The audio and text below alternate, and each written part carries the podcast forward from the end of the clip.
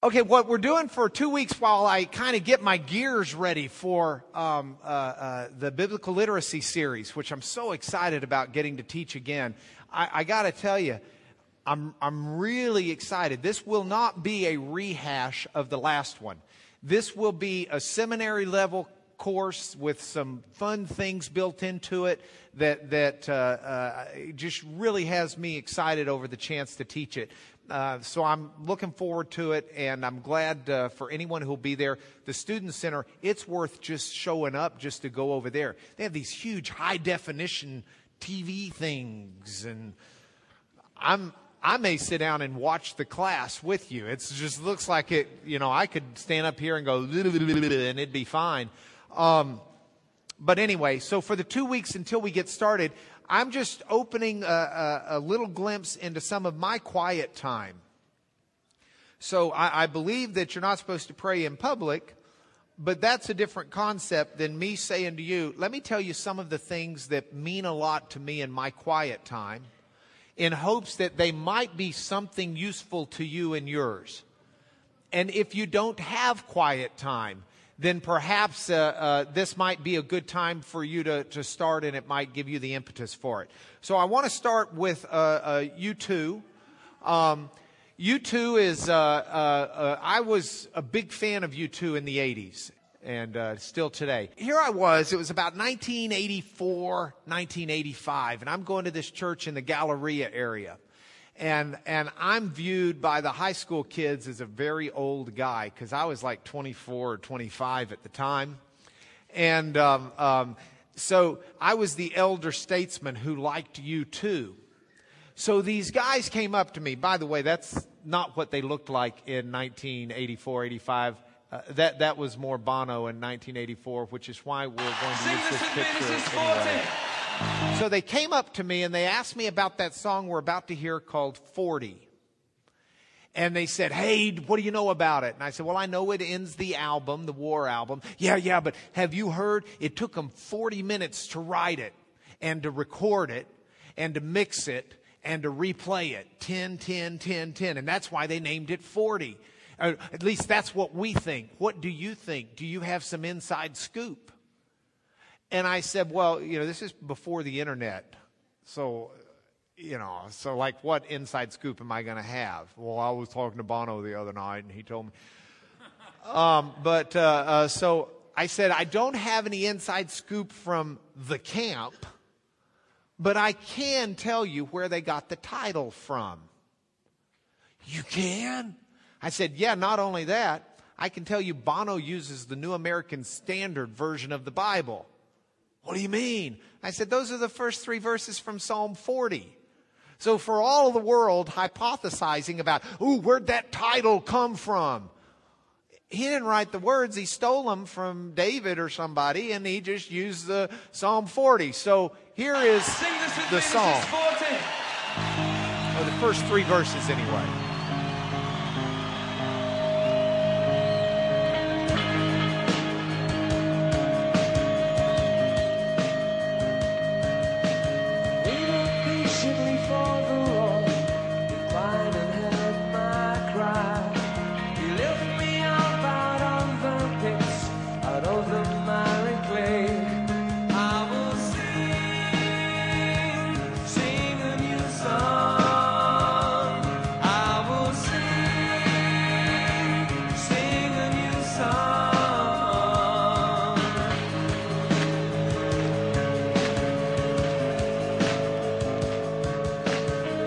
my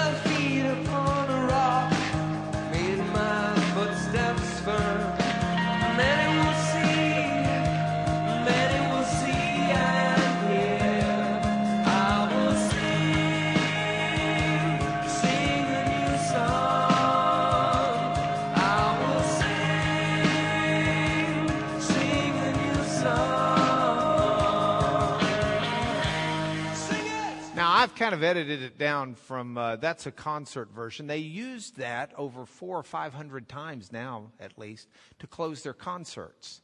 and which is interesting because all those pagans in attendance have no clue what they're doing as they sing this out loud with U2. You know, as the anthem, the underground never was a hit song that's used to close the concerts. But the psalm itself was one that I got to translate when I was in college out of the Hebrew, and so I was able to know it when I heard the song. And uh, uh, it's one that I've spent a lot of time in, in my quiet time. It's a wonderful psalm for me. And you'll find this week and next week, next week, I think, though I'm not committed, I think we may do Psalm 51 next week. But during my quiet time, music has meant a lot to me as well. And you might be thinking, well, how quiet is your quiet time? Well, I'm the rock and roll generation, so my quiet time can be noisy, and that's okay. Um, but music is something that ministers, and back when I used to have to drive about 45 minutes to work and back every day, it, it was very nice to have some Christian music and things in the car. And so music is a big part of my quiet time, and I'm going to plug that into you as well. This morning, though, we're going to look at it through Psalm 40. We'll go through the psalm relatively uh, at a good pace, I hope, in time so that we can do the points for home. And then I have a five minute song that we'll play at the end. So if I make it, we'll get out at noon, either way. Psalm 40 is a psalm of deliverance. And so one of my readers sent me a nice email that let me a glimpse into his life as he said, Hey, this is a good message for me today.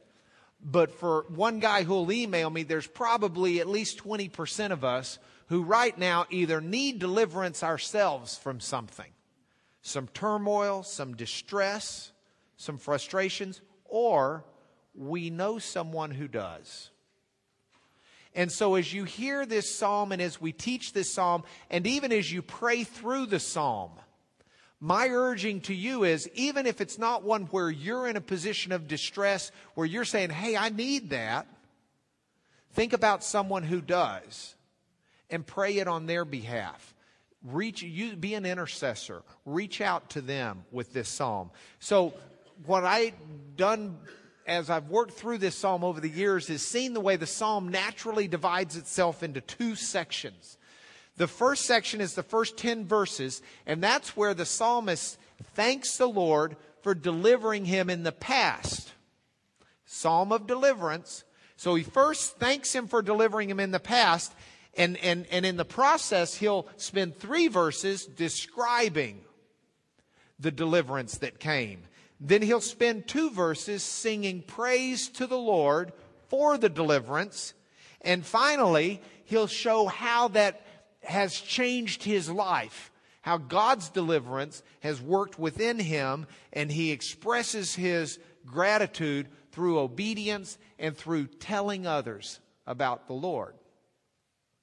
That's the first half. Here's what's happened before. And then there's a second half, and in the second half, he's praying for present deliverance. In other words, God, you've delivered me in the past. I'm thankful for it. I want to sing a song of praise and I want to tell everybody about it and I want to live responsively. But right now, I need your help again. I need deliverance right now. And so he starts with a prayer or a proclamation to God as a God of mercy. And then after that, he says, Let me tell you the problems I'm facing. And he pours out his distress to the Lord. And then he concludes by asking and pleading for God to come and be his deliverer. And so that's the structure of the psalm and the way we'll look at it. We'll start with the first section, which is where he thanks God for the deliverance he's gotten in the past, specifically those first three verses. And this is the part that's the U2 song. So you've kind of seen it with uh, the New American Standard Version, but now I'm going to give it to you with the English Standard Version. I waited patiently for the Lord. That's pretty good. I'm not a patient waiter. I hate to wait. Hi, Marcy. We've been praying for you. Welcome back. You only have one kidney now, but we'll pray that your kidney stays healthy. Okay? And thank you for saving the life of Diane Brewer and several others. Um, I waited, yes. Amen. I waited patiently for the Lord. Diane Brewer could sing that. She waited patiently, and Marcy came to the rescue. Diane had been on the transplant list for a couple of years, and it was give her, I mean, it was time, or she didn't have much time. And so uh, I waited patiently on the Lord.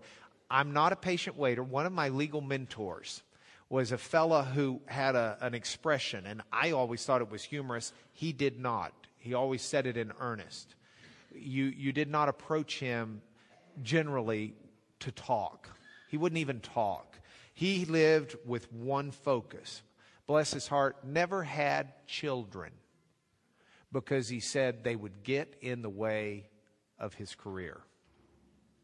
I guess in a way that might be better than having children and treating them like they would get in the way of his career. At least he didn't have them, but but that he was just that narrow-minded. All he wanted to do was be the best lawyer in the world. And so if you tried to to have a discussion with him, I, I many other times I'd be in his office and or we'd be visiting somewhere, and one of his lawyers would come in and say, uh, "Mr. So and So, I've got a problem with this," and he'd look at him and go, "Net, net." You know, it wasn't even what's the bottom line or give me the net. It's net, net. I want the net of the net. Okay? I mean, net, net. And, and you'd start saying, and if you got three words out and he understood where you were going, he'd say, I got it, I got it, I got it. Stop. I got it. And he'd pronounce from on high, and the guy would leave, or the gal would leave. Um, I, I hope to never be that way. Patience is a virtue. But for some reason with the Lord, I'm not as patient as I hope to be with my children, my family, and my friends, my coworkers. Because God should be able to do things immediately.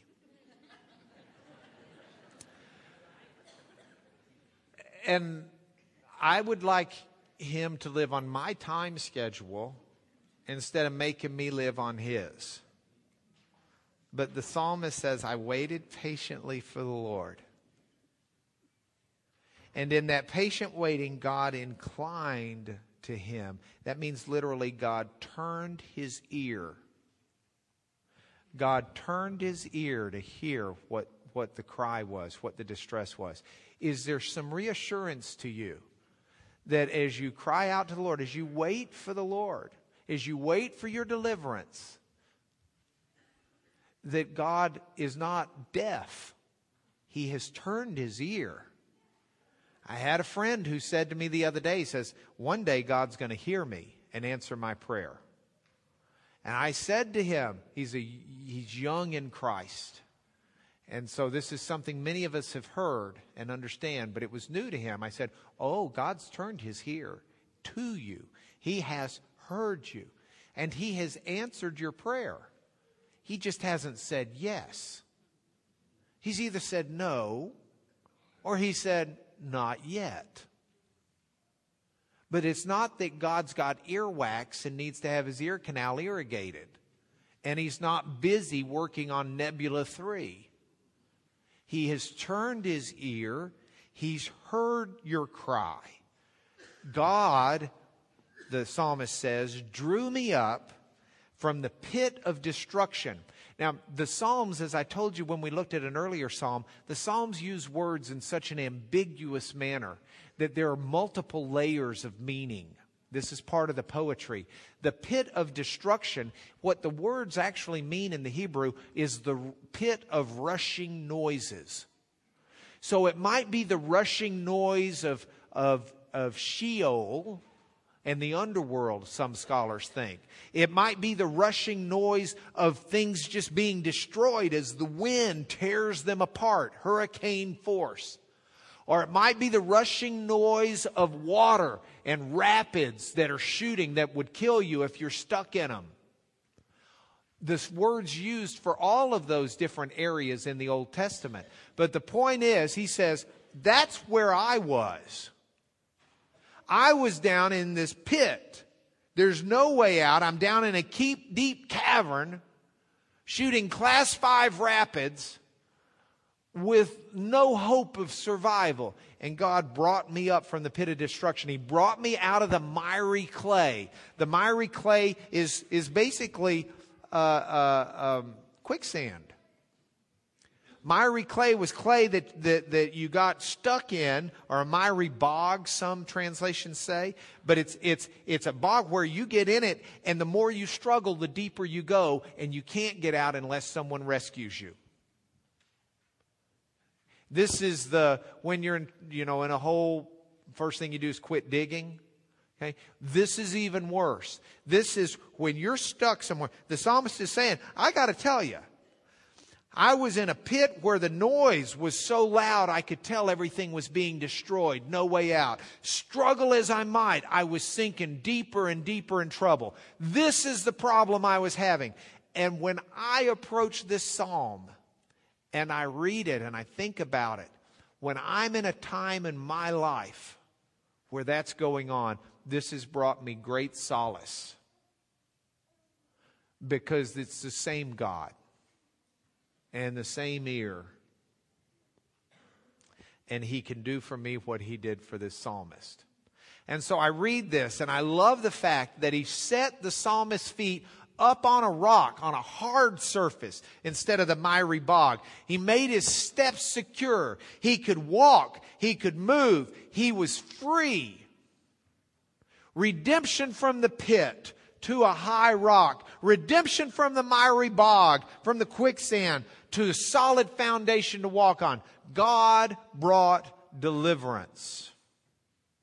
And the psalmist says it. Says, not only did he deliver me, but he put a new song in my mouth. He gave me a song of praise to our God. Now there's a transition that happens in the psalm at this point. It's no longer, let me tell you what my Lord did, what my God did, and here's where I was, and here's what was happening to me, and here's what He did for me, and here's where it left me, and He put a new song in my mouth, but now it becomes ours because the psalmist is opening the circle up. And he says, I'm going to sing a song of praise to our God. Now the psalmist is including you. See, now the psalmist is including me. We're in this now. Now, the God who did that's our God. And that's really good for me. And I love the fact that he's got a song of praise in his mouth. And he says, Many will see, many will fear, fear, hold in awe. Not feared like a scared kid, you know, of the dark, but, but fear in, in a reverential sense. Many will see, many will have respect and reverence and awe and put their trust in the Lord. Did the psalmist ever have a clue that what he was going through was for you? Did the psalmist ever have a clue that what God delivered him from was a deliverance with a new song in his mouth that would get written down, that would make it into Holy Scripture for you and me? Thousands of years later, what God did for that psalmist is being proclaimed through song, psalm to us. And so the past deliverance is described and the song of praise is brought out. And the song of praise starts out with blessed. Now that's not Baruch, which is a common Hebrew word for blessed. This is a Hebrew word that means happy. Happy. Happy is the man who makes the Lord his trust. Many will see, many will see and fear and put their trust in the Lord. And if you put your trust in the Lord, you're happy. Happy will be the person who's in the pit of, of, of destruction, who's in the quicksand of life, who's, who's, who's distressed, who's stuck, who doesn't have answers, who's hurting, who's fearful, who's frustrated, who can't seem to make it work. Happy is the person who puts their trust in the Lord. Even though they may have to wait patiently, they will find happiness in the Lord. One of the things I was amazed at when we did church history was how many of the martyrs were singing as they were burning at the stake. Songs of joy and worship. Doesn't mean necessarily, happy doesn't mean life is perfect, peachy, dandy, and everything you want it to be. It means, to quote the famous song, you've got the joy, joy, joy, joy down in your heart. Where? Okay, that's what it means. So, happy will be the person who puts their trust in the Lord. Happy will be the person who doesn't turn to the proud and to those who go astray after a lie. Now, the Hebrew has an idea here, the way the words are used, that is talking about idols and false idols. And the, the, the translators have expanded it a little bit, but only because the principle is true either way. Now, most of us don't have little clay figurines like that that we say, oh, gee, God's not here to help me. I better ask my clay figurine. Okay? Most of us don't have that. We have other idols we go to. Sometimes they're people. Sometimes they're substances. Um, I'll, I'll be transparent to you. One of mine is shopping. You know, there's nothing a good shopping trip won't make you feel better about. I, I, I, it, it may not be very masculine of me, except I like to buy masculine things. You know, I'm not out shopping for a dress. but I, my great grandmother, my grandmother's mother, grandmother Tommy, um, I did her funeral uh, probably 23 years ago. But my great grandmother, if your life was miserable and you went to her, she'd give you money to go get your hair done. Rachel called me last week, very distressed. She'd had several nights without much sleep. She was trying to do tests. Dad, I just, I just don't know. I'm just all upset. I said, honey, I want you to do me two favors. She said, what's that? I said, I want you to get some sleep tonight. But between now and tonight, go eat some chocolate. I'm convinced between shopping and chocolate and a burrito at Chipotle, you can you can really help a lot. Now, the, the, the, the scare is, it's one thing to use these as sent from the Lord to help you through your difficulty. It's another thing to let it become your idol so you don't turn to the Lord. I'm using silly examples. And we've got to always be careful. You know the story about the fella drowning, gets on the roof. I'm going to wait for the Lord so he doesn't leave the town. The, waters rise. Uh, here comes a boat. Get on. No, I'm waiting for the Lord. And the waters rise. He gets on the chimney. Here comes another boat. No, I'm waiting for the Lord. And the waters rise. And he's on his tiptoes. And the helicopter comes. I'm, you grab a hold. No, I'm waiting on the Lord. And the waters rise. And he drowns. And he goes to see the Lord and he says, I waited for you. And God says, Don't blame me. I sent two boats and a helicopter. you know, God works through people. We know that. Okay, waiting on the Lord doesn't mean you just sit down and close the drapes and watch bonanza reruns until the problem goes away. Waiting on the Lord can mean get yourself in gear because God wants you moving to try and figure something out. But never lose sight of true north. That's what he's saying here. So watch the extremes, and I'll watch the extremes. But I don't ever want to go chasing someone else for my answers. I want my answers to be from the Lord. He says, You've multiplied, my, O God, Lord my God, your wondrous deeds and your thoughts toward us. You've multiplied them. You've taken two and made it four and made it eight and made it 16, 32, 64, 128, 256. More and more and more. That's God's wondrous deeds and thoughts. He's not failing to think of you right now. I have a friend who has a ministry for, for couples that, that have had gone through adultery. And uh, uh, my friend was was uh, uh, uh telling, in fact, he's trying to get it on the internet. It's a business enterprise if you want to invest in treating adultery.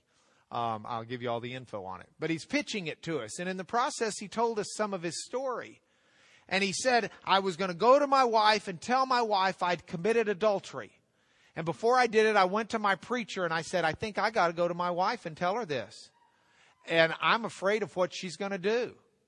And he said, My preacher looked at me and he said, Blank. He said, What is the real penalty for sin? And, and my friend knew the Bible well and he said, Death. And the preacher said, That's right. So anything she does short of kill you is an act of mercy. And you need to see it that way. Okay?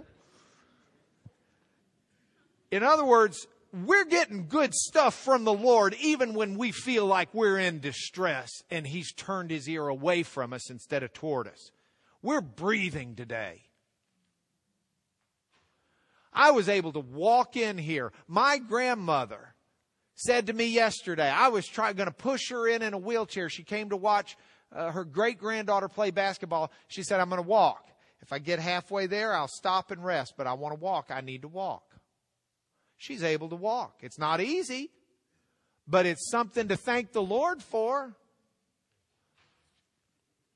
None can compare with the Lord. I'll proclaim, I'm going to tell everybody of his great deeds, but even still, they're more than I can tell. God is doing more wonderful things for us than we can ever tell, and I'm going to praise his name for it. And that's his song of praise for past deliverance. His gratitude's going to be expressed. He says, How am I going to do it? Well, I'm not going to go kill a, a lamb or just give up a meal.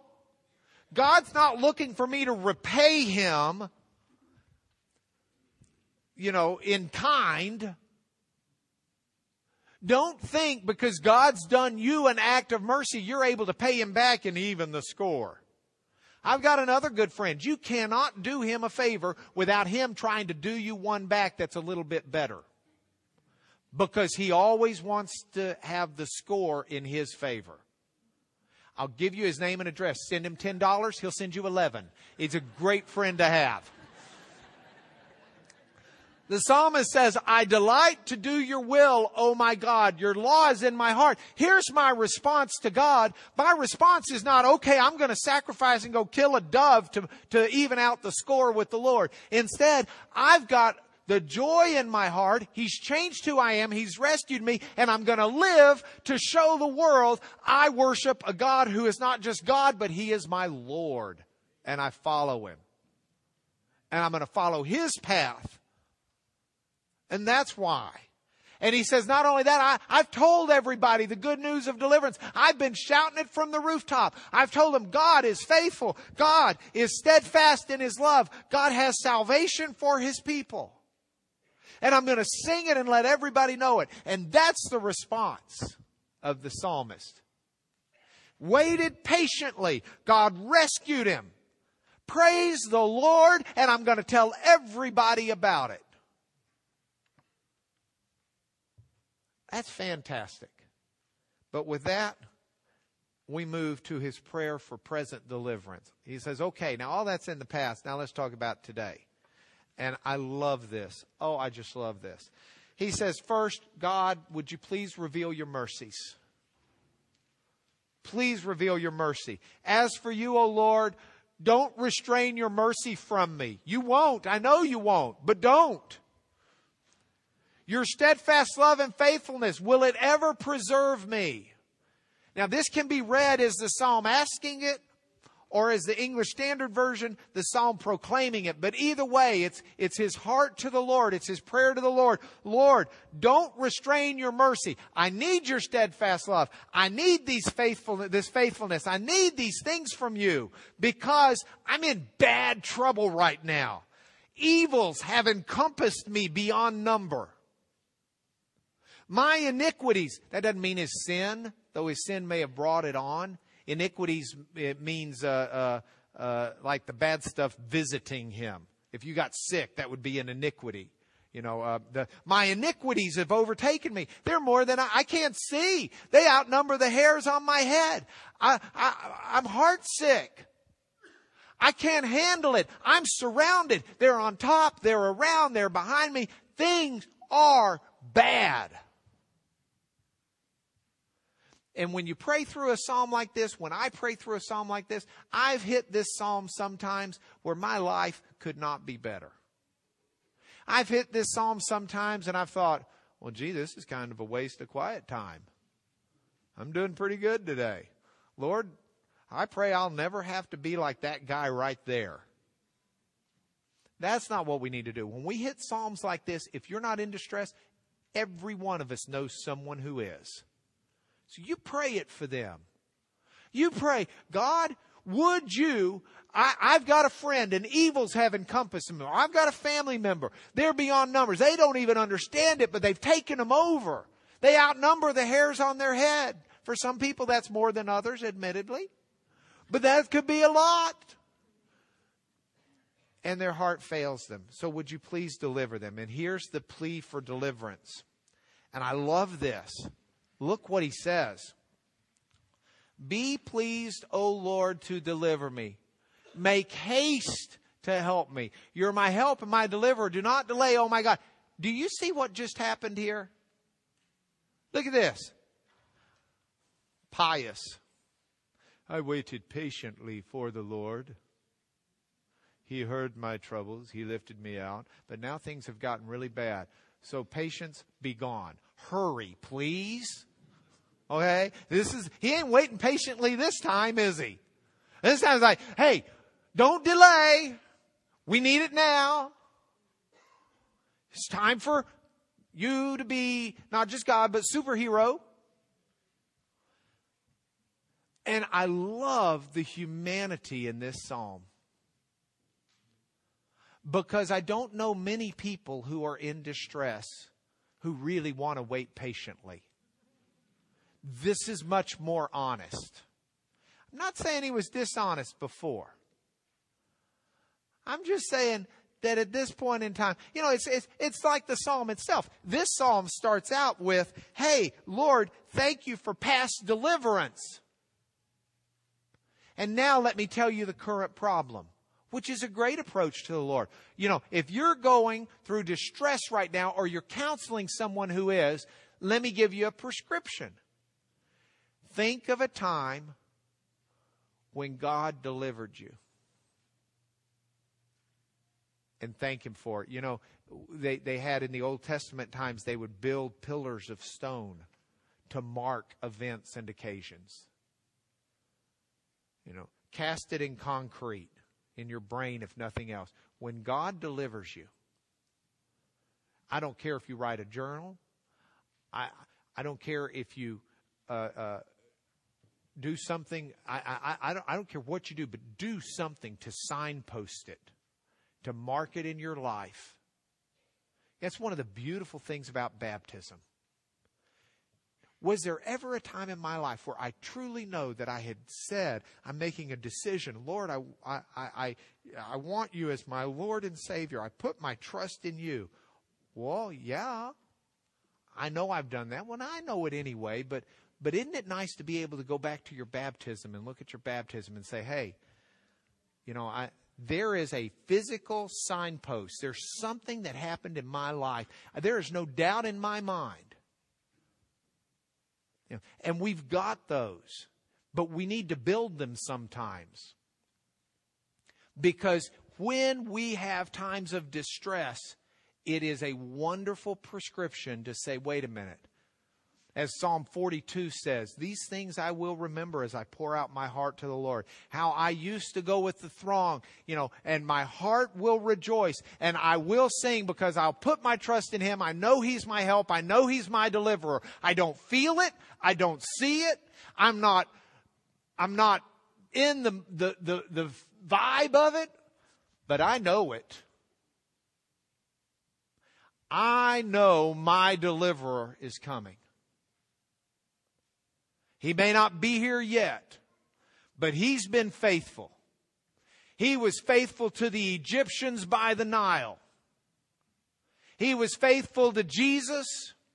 He was faithful to Mary and Joseph. He is a faithful deliverer, and I may not see it and I may not feel it, but I know it.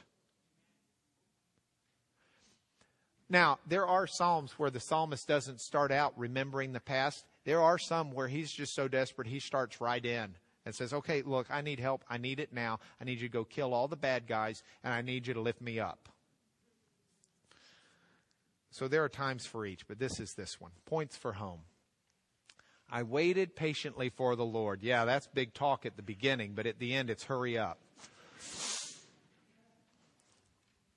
Yeah, hurry up and be patient. Okay? I waited patiently for the Lord. He heard my cry.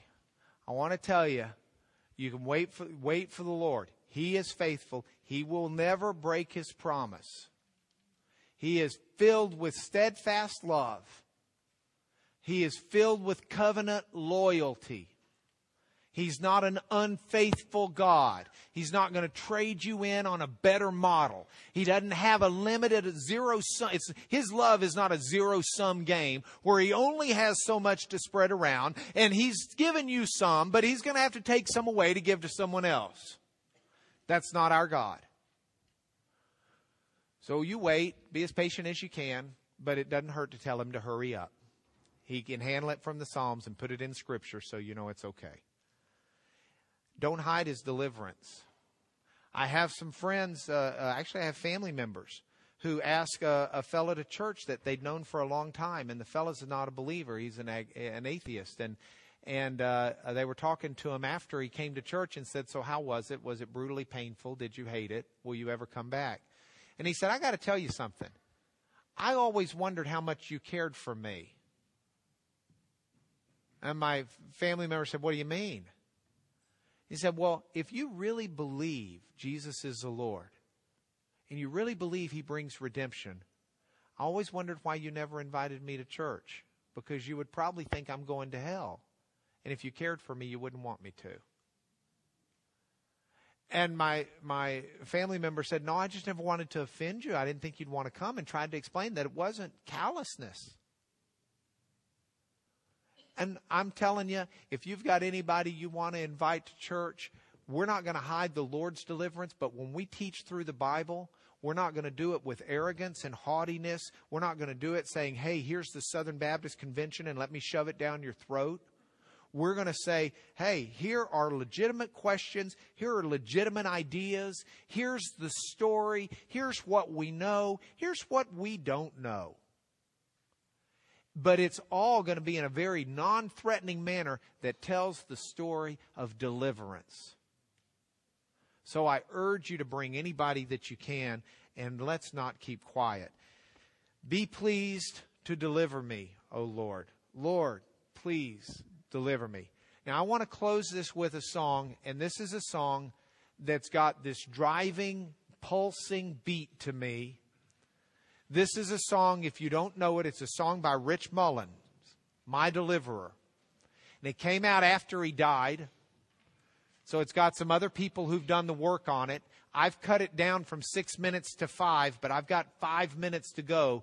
So listen to this song. If it helps, read the words. If it doesn't, close your eyes.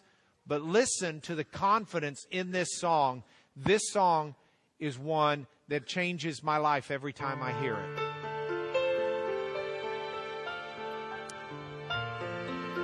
This will be our closing prayer as well.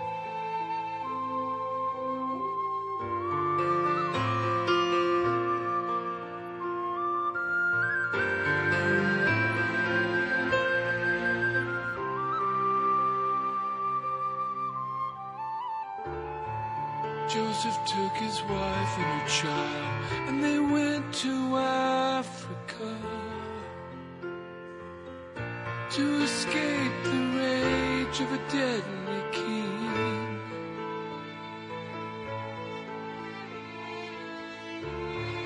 There along the banks of the Nile, Jesus listened to the song that the captive children used to sing.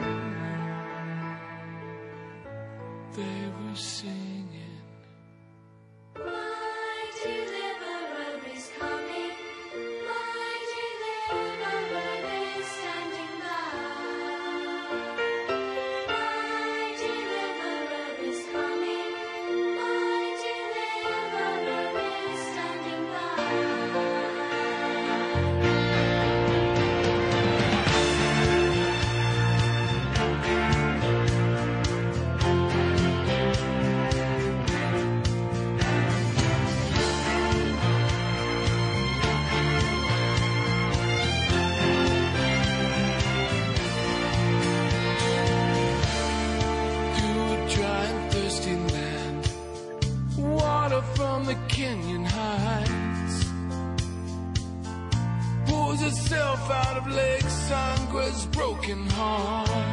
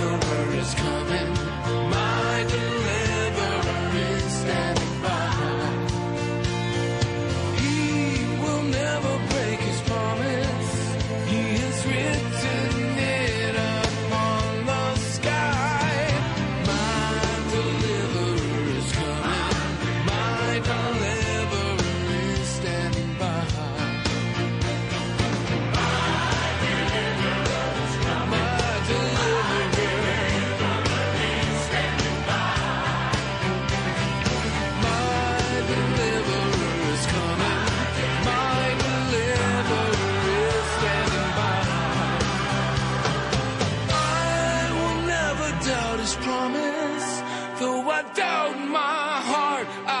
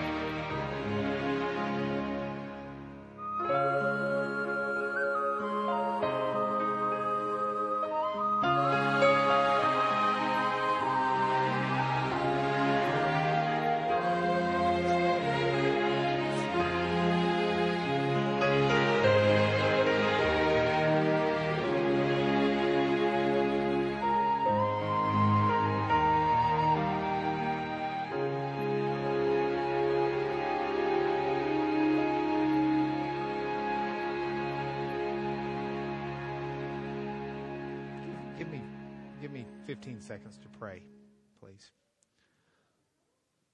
Lord, I don't know the needs out here and with friends and loved ones of people that I worship with today, but I know that there are needs. And I know that there are hurts, and I know there's anxiety, and I know there's worry, and I know there's fear, and I know there's frustration, and I know there's questions and uncertainty.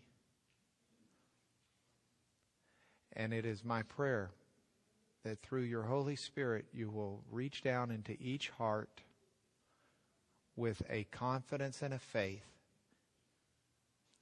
in you, the deliverer, and that you are coming, that you're standing by, and in your time you will bring your deliverance as you have done for the ages. We are your children and we wait for you. In Jesus' name, amen.